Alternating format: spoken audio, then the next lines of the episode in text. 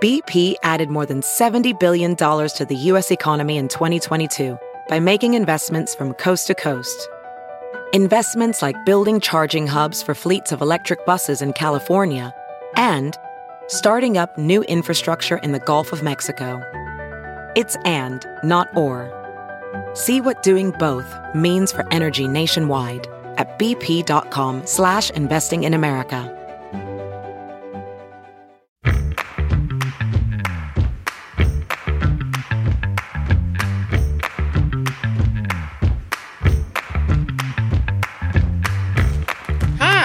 Welcome to It's Lit, where all things literary live at the Root. I'm Danielle Belton, the Root's editor-in-chief, here with the managing editor of The Glow Up, Maisha Kai. And today we have as our guest author, academic, crunk feminist, and twenty seventeen Root one hundred honoree, Brittney Cooper, author of Eloquent Rage: A Black Feminist Discovers Her Superpower, which has been on must-read lists since it was published in the spring of twenty eighteen and recently made it to the bestsellers list this June. You know, Danielle, I have been a huge fan of Brittney's since pretty much forever, and I got to interview her about Eloquent Rage back when it was released in twenty eighteen. But, you know, I think this is such a special book, and I'm so thrilled that it reached the bestsellers list. I, I think it's long overdue and well-deserved. I definitely agree. It's about time more Black women, especially Black female authors, got their shine. And Brittney is someone who I've been following for years, and she's incredible uh, with her wit and her insight and all of her musings. So I'm so excited that we're going to have her with us today.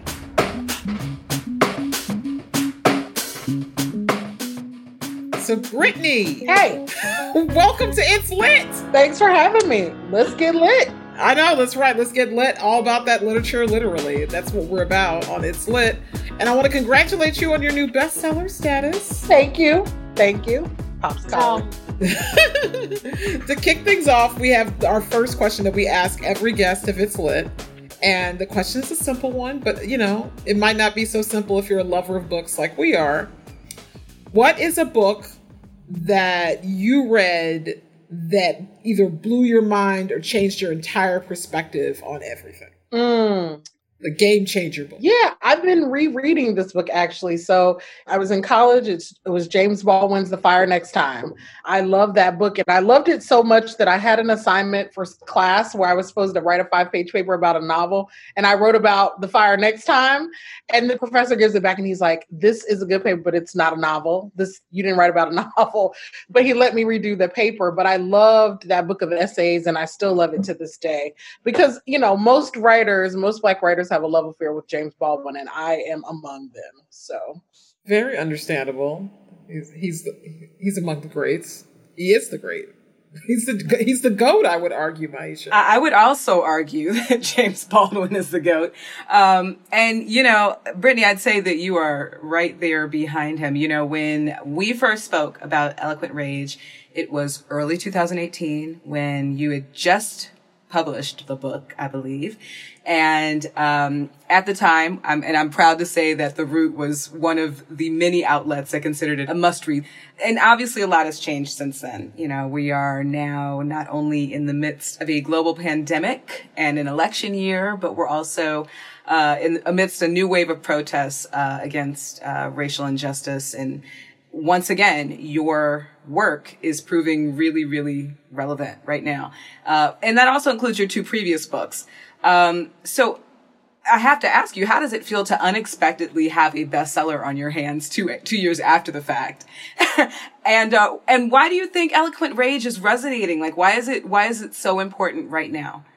I mean, it's a good question. And even though it was exciting, it's bittersweet. I mean, you know, as I said, when I learned that I made the bestseller list, I'm very happy to be on the list with everybody Black. You know, that I was on the list the week that like all the race books began to make the list. And that's because George Floyd had been killed and the country was on fire with people's rage about that. And then we, you know, tuned into the story of Breonna Taylor that had happened a couple of months prior. And so it was just rage upon rage. And so part of the thing that I always am thinking about as a writer is that so much of my public writing career has taken off in the aftermath of Trayvon Martin being killed and his killer being let free, that's when I really started writing for a broader public audience beyond the Crunk Feminist Collective, where I wrote for a number of years pretty exclusively. And so what does it mean to be a writer and an artist in the moment when when you're being called to testify on behalf of Black people who are being killed, right? And to bear witness to the story of that and the trauma of it and the rage of that. But I've tried to do that with, I hope, a level of integrity. So that's why I think Eloquent Rage resonated, because I think that our people have been, we've been in the house for months and months, basically waiting for this onslaught of a terrible thing to happen, which is a terrible thing to do to anyone psychologically. And then we are given a front row seat and plenty of time to watch the police then just snuff out Black life. And given those two things, I think people felt wells and wells of rage. That is always our constant condition. If we think about Baldwin saying something similar, but we felt it acutely, and I think people wanted language and a place to kind of process that. And I think Eloquent Rage is a book that helps people to do that. So, well, it's a favorite for sure of mine. Um, and you know, so, again, we were saying this is a, a pretty pivotal moment. Don't you think, Danielle? No, it's definitely a pivotal moment. I mean, there's so like twenty twenty is a year of so many like moments is the nice word for it, right? Fair. More like complications and tragedies and entanglements. Okay, and, and entanglements. This is this is the year of entanglements right now. But um, I want to talk about something that was actually positive for a lot of people that unfolded yesterday. Um, even though this, you know, won't be a big, well, it's it'll still be a story, but not as big by the time our podcast airs. You know, we're having a historic moment in American politics. Less than twenty-four hours ago, your fellow Howard University alumna, you, Kamala Harris, was announced as the running mate for Democratic presidential nominee Joe Biden. How did you react to the news? And what do you think this reflects about Black women and their political power? Mm. Yeah, it's a good question. So, look, I, I think it is historic. I, I mean, I'm proud that a Howard alum is out here kicking butt and taking names.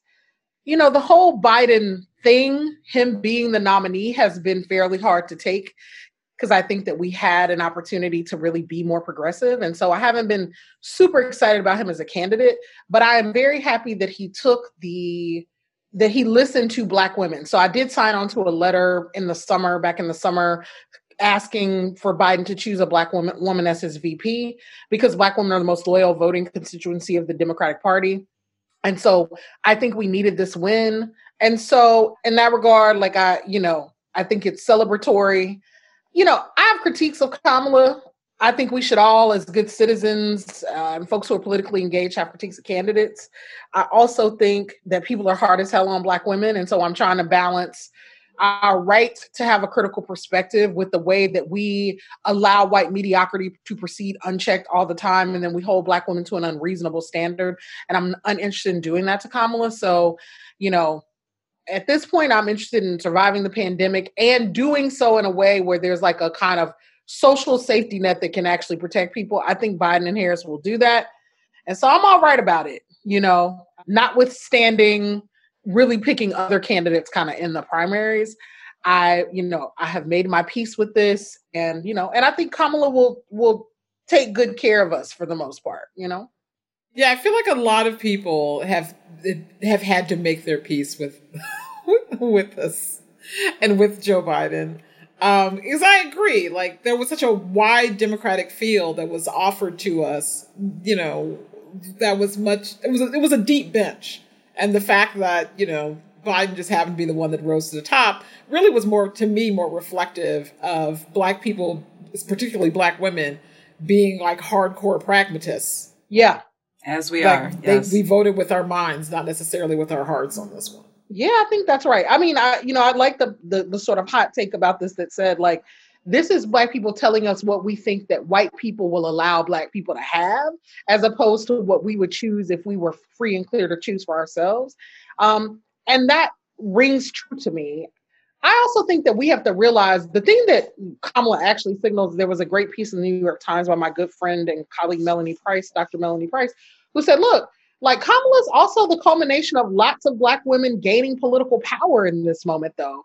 And so if we actually believe that, if we believe that all of this sort of behind the scenes organizing Black women have been doing, plus our very sort of step-by-step rise in politics over the last couple of decades, means we get to make demands on the Democratic Party, then now let's actually make some demands, right? Let's not play small, because once you actually have power and leverage, which we have positioned ourselves to have, let's use the leverage, and let's not only use it for kind of representational politics. It's like, get somebody that looks like us, but let's really use it for pushing a policy agenda.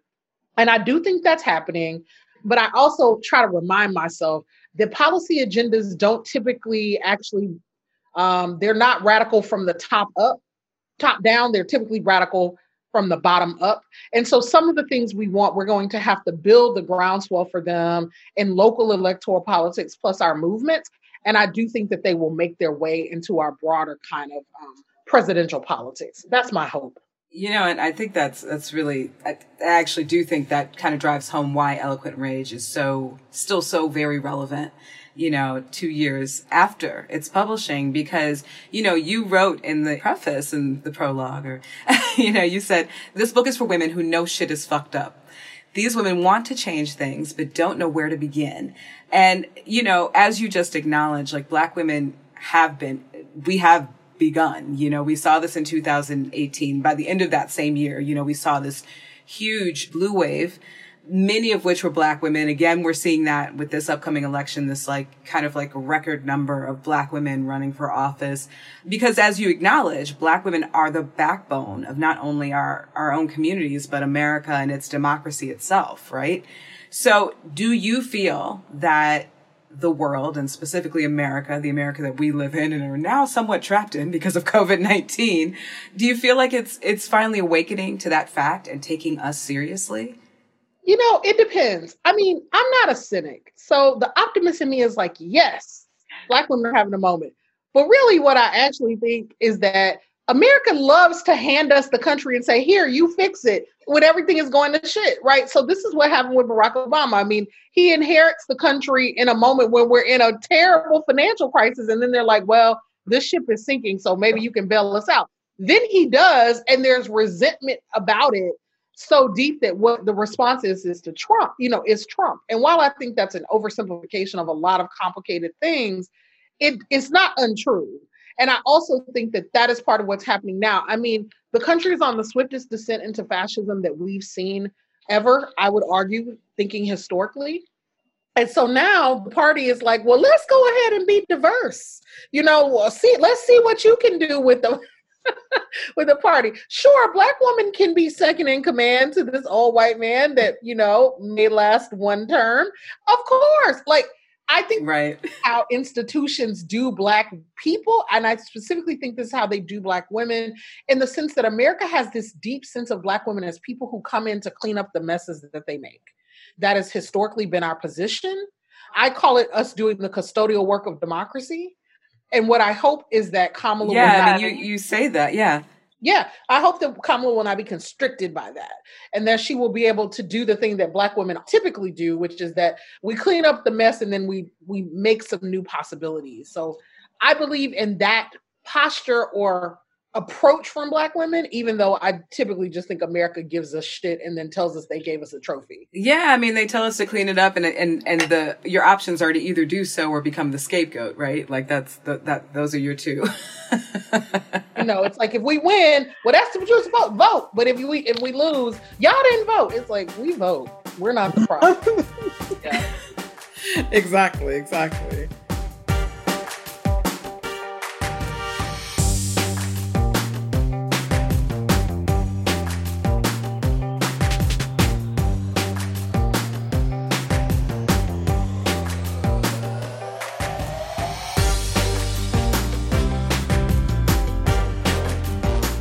On the power of Black women, you unapologetically, and I love you for this, call yourself a Black feminist, capital B, capital F, and we are all familiar with the refrain that feminism is for white women.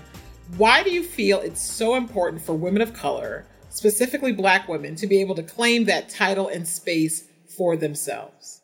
Yeah, look, I, I mean, I always kind of say this to this question, which is, if you look one hundred years ago, Black women have always made the argument that our race and our gender matter. That's everybody from Mariah Stewart to Sojourner Truth to Anna Julia Cooper. Those are all Black women who did the bulk of their activism and writing in the nineteenth century.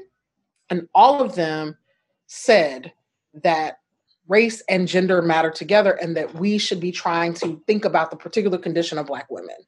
So this idea first that people have gotten that white women are the only people who ever thought that gender mattered or that gender was a site of oppression, clearly just haven't read.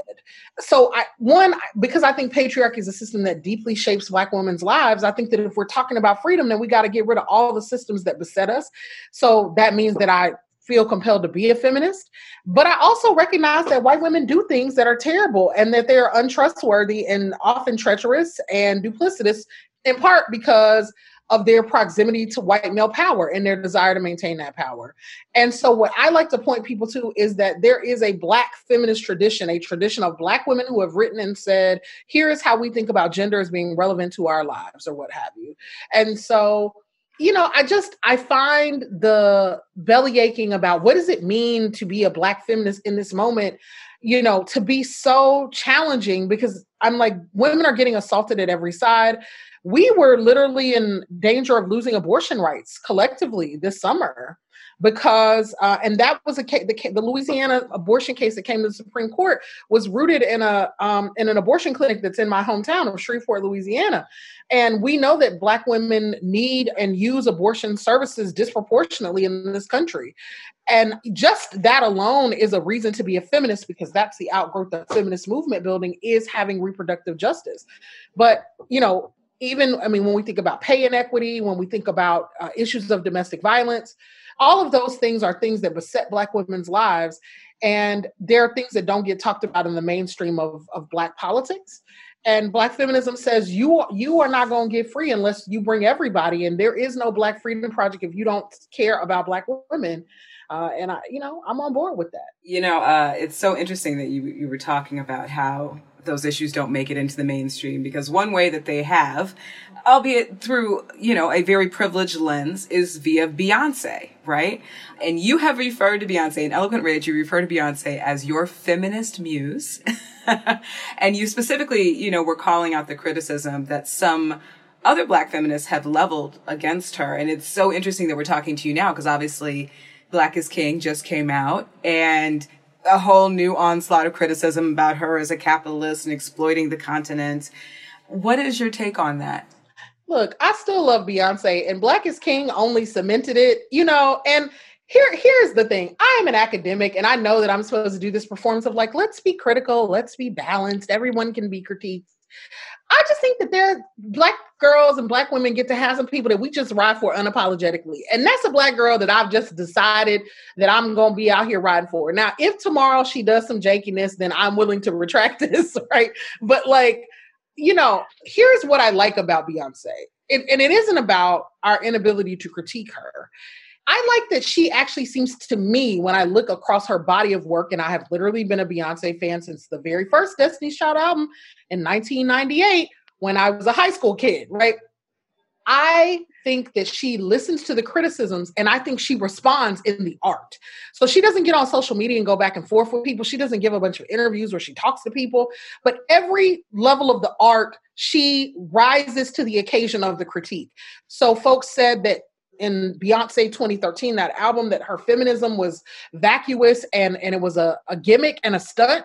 And so she comes out in twenty sixteen with Lemonade to sort of deepen that project, and with Formation, which has an overtly political message. And then you see her doing Coachella, Beachella, and Homecoming, and doubling down on her connection to Black institutions. Because there was a moment in her career where she was doing those commercials and talking about her like exotic Blackness, and she was Black, yes, Native, and Creole. And what was on offer there was the idea that she could sort of transcend Blackness because she was a pop star. And rather than do that, like other pop stars have done, she actually says, no, thank you. I reject your transcendental race politics. I'm Blackity Black. She sings about it in the songs. She doubles down on it in the art. And in case we have missed it and refused it, then you get Black is King. So I see a woman who is interested deeply in politics and is trying to figure out how to make space for herself in a, in a Black political arena as an artist. So she tried to make space for herself in feminism as a person who did not learn it in elite spaces and learned it by looking on YouTube, as she said. And now she is trying to think about herself in the range of Black traditions, spiritually, diasporically, and otherwise. And I love that Beyonce respects her critics more than her critics respect her. That feels clear to me. And it feels clear because the way that you show respect for people is that you actually take the critique and you grow. And I don't think she gets credit for the fact that every time I can look at any project she has and then look at what the narrative was about that project. And then if I look at the next project, I see the response really clearly. And so frankly, all of these folks who are like, you know, she just doesn't have an understanding of Africa and it's the Wakandification of the continent. They're boring and they don't have anything to say. And, and and publications have told them that you can get clicks by being, you know, by saying hateful shit about Beyonce. I'm like, it's one of the most nuanced, you know, treatments coming out of African-American culture of, of contemporary African life that we've seen. It is not perfect, but no art is. And I just think we got to get a girl some credit, and I, I'm willing to yeah. read generously, you know? You know, well, and I so, appreciate yeah, you. I do too. I, I actually, no, I appreciate that as well. Cause I think to myself, I didn't see Black is King and see Beyonce posing as African. I saw her as an African American woman on the continent, surrounding herself by African culture and allowing it to inform her and vice versa, as she already has. There's plenty of Beyonce fans in Africa. Uh, but you know, we are all also, we have another major pop cultural moment happening right now that I think is very relevant to any Black feminist conversation, which is the very explicit W A P that was uh, delivered by Cardi B and Megan Thee Stallion. And obviously there's been a lot of debate about this. The conservatives are like losing their shit. Where do you think this sits in the uh, Black feminist, or in your case, maybe the crunk feminist lexicon?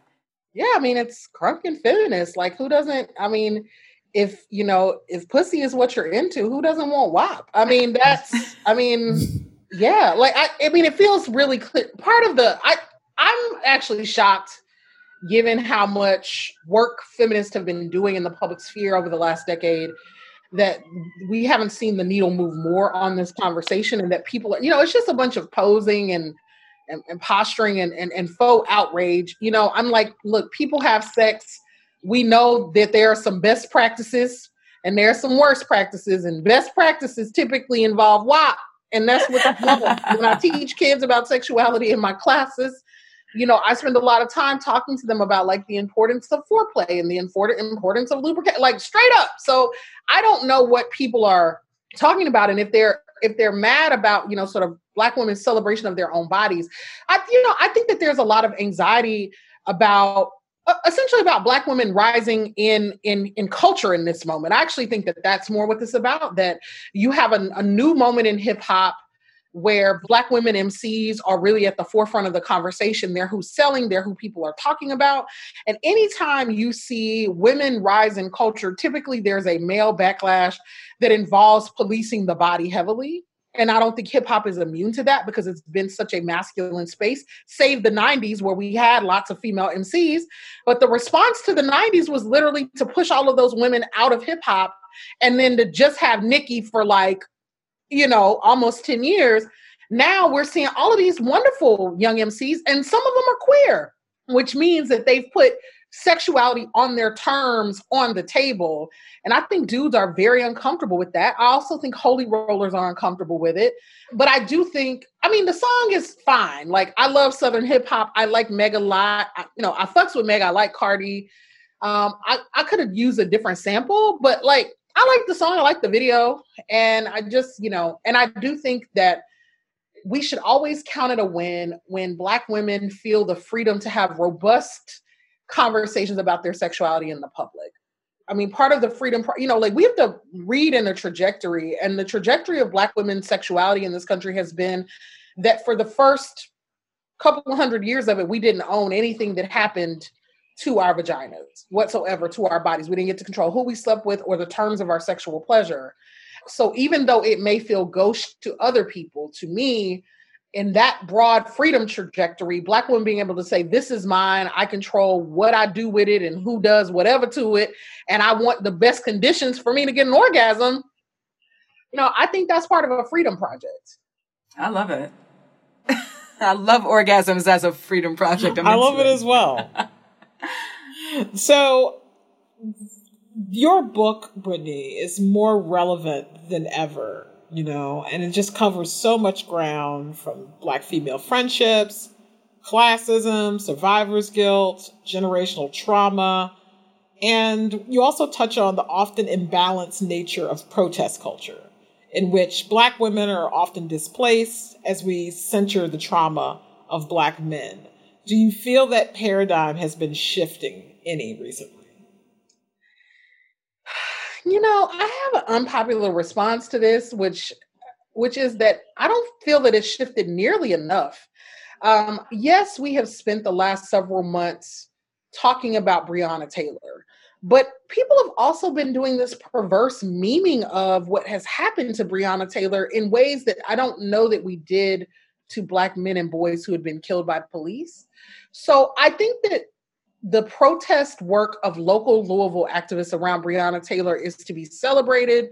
And I think that the that the level of visibility that that case has enjoyed, even to the point of like Oprah for the first time in twenty years, not being on the cover of her own magazine, right? I think Oprah had a Breonna Taylor moment in the way that Barack Obama had a Trayvon Martin moment, right? Because, you know, if you put Trayvon Martin up against a Barack Obama, he could have been his kid, legitimately could have been his kid, right? And I feel like if you put Breonna Taylor up against an Oprah, you'd be like, y'all could have been cousins, right? And just literally physically. So I get that way in which she resonates. So that part, I think, is a win. But we've seen, we've still seen, so we lost Black women throughout the summer, trans Black women. We lost the young woman, Toyin Salao in Florida, you know, who was a protester, right? We had Iyanna Dior, a young Black trans woman who was attacked at a protest in Minnesota by a bunch of dudes who are out protesting. And they think to themselves, let's stop and beat this trans girl up because, I mean, we just out here protesting for Black lives, but her life doesn't matter. So I think we have a lot more work to do. And I got some pushback from some activists who were like, Breonna Taylor means that we're we're changing the course of history. And then I think about that and I think, but what about fifteen-year-old Grace, the, the teenager in Michigan on the outskirts of Detroit, who was locked up in the middle of a pandemic because she didn't do her homework. She was on probation. And then the judge was like, well, you're not a judge. You didn't do your homework in the pandemic. So now I'm going to put you in prison during the during COVID, right?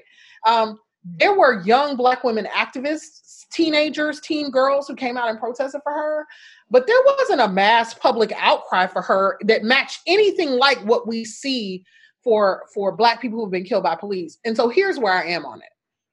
I want us to start caring about living Black people and fighting for them as hard as we fight for dead Black people, right?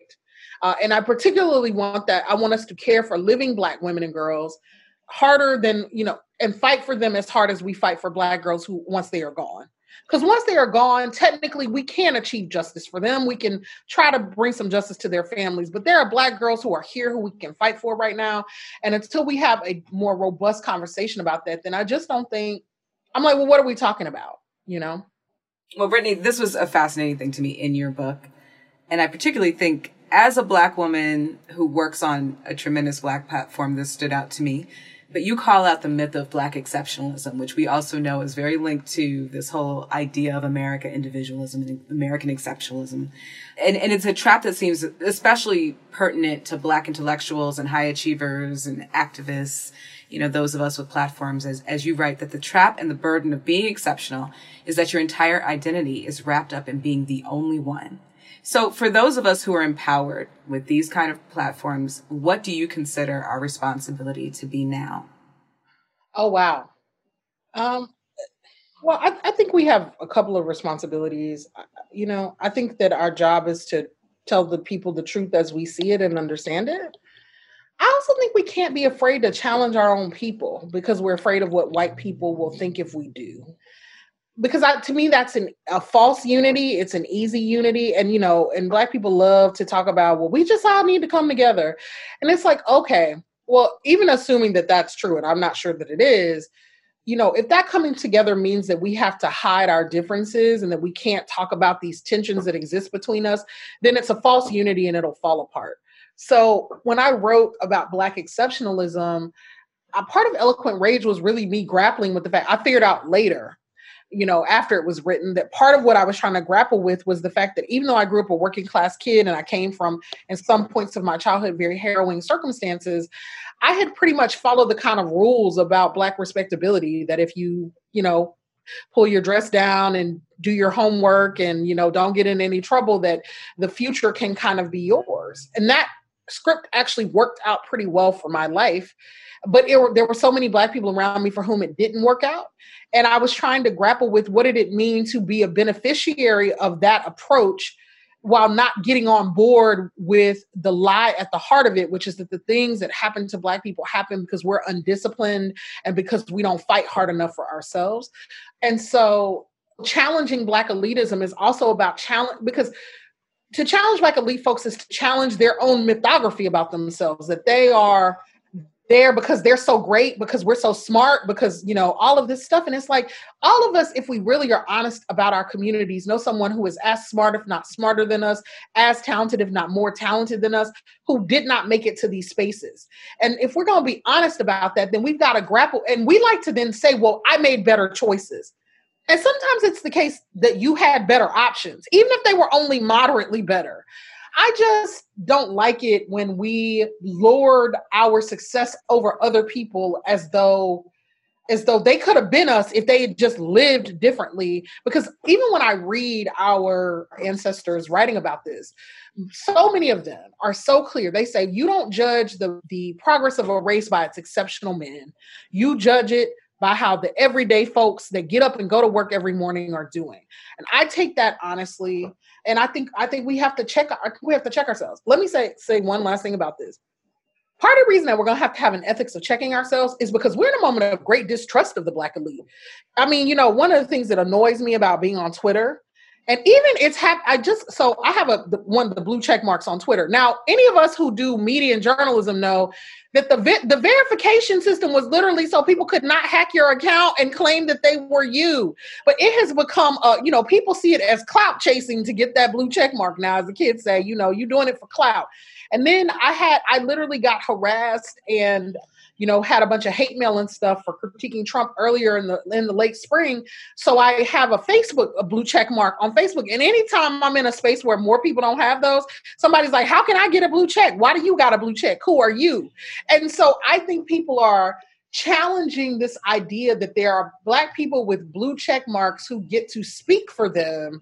And I think those challenges are going to keep coming. And I think we've got to figure out how we're going to handle that challenge with some integrity, because folks are saying, who the fuck are you? I don't know you. And why do you get to speak for me and determine what happens in my life? And I think our initial knee-jerk response is a lot of defensiveness. Certainly on my end, it is.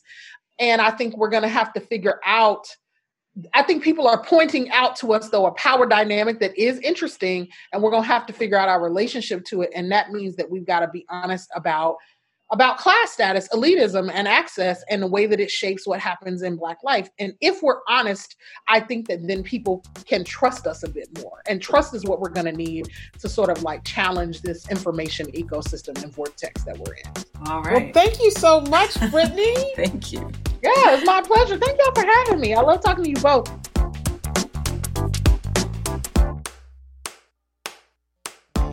The Root Presents It's Lit is produced by myself, Maisha Kai, and Michaela Heck. Our sound engineer is Ryan Allen. If you like the show and you want to help us out, please give us a rating on Apple Podcasts. It'll help other people find the show, which would be so helpful to us. So to close our show, um, I always like to talk about what we're reading uh, right now today. Uh, while I'm reading about four different books at the moment, the one that I'm enjoying the most is Mary Trump's Too Much and Never Enough, which is about our current president's youth and childhood and his family dynamics. And from a psychological standpoint, it's very fascinating read. What are you reading, Maisha? You know, uh, Brittney really inspired me. So I'm diving back into Bell Hooks this week, ah. who, you know, I haven't spent a ton of time with since college, but I have all of her books. And I just feel like the time is ripe as we look at Black women and, and community and democracy and, and our collective power, I think it's a great time to reapproach Bell. All right, so we want to hear from you and to tell us what you're reading. Um, you can hit us up on social media. I am at Black Snob on Twitter and at Belton Danielle on Instagram. Maisha, where can everyone find you? I am at Maisha, that's M A I Y S H A on Twitter, and at Maisha Kai on Instagram. All right, now you know how to find us. Tell us what you're reading. Come back and check us out on this podcast. And thank you for joining us today with our conversation with Brittney Cooper. Keep it lit.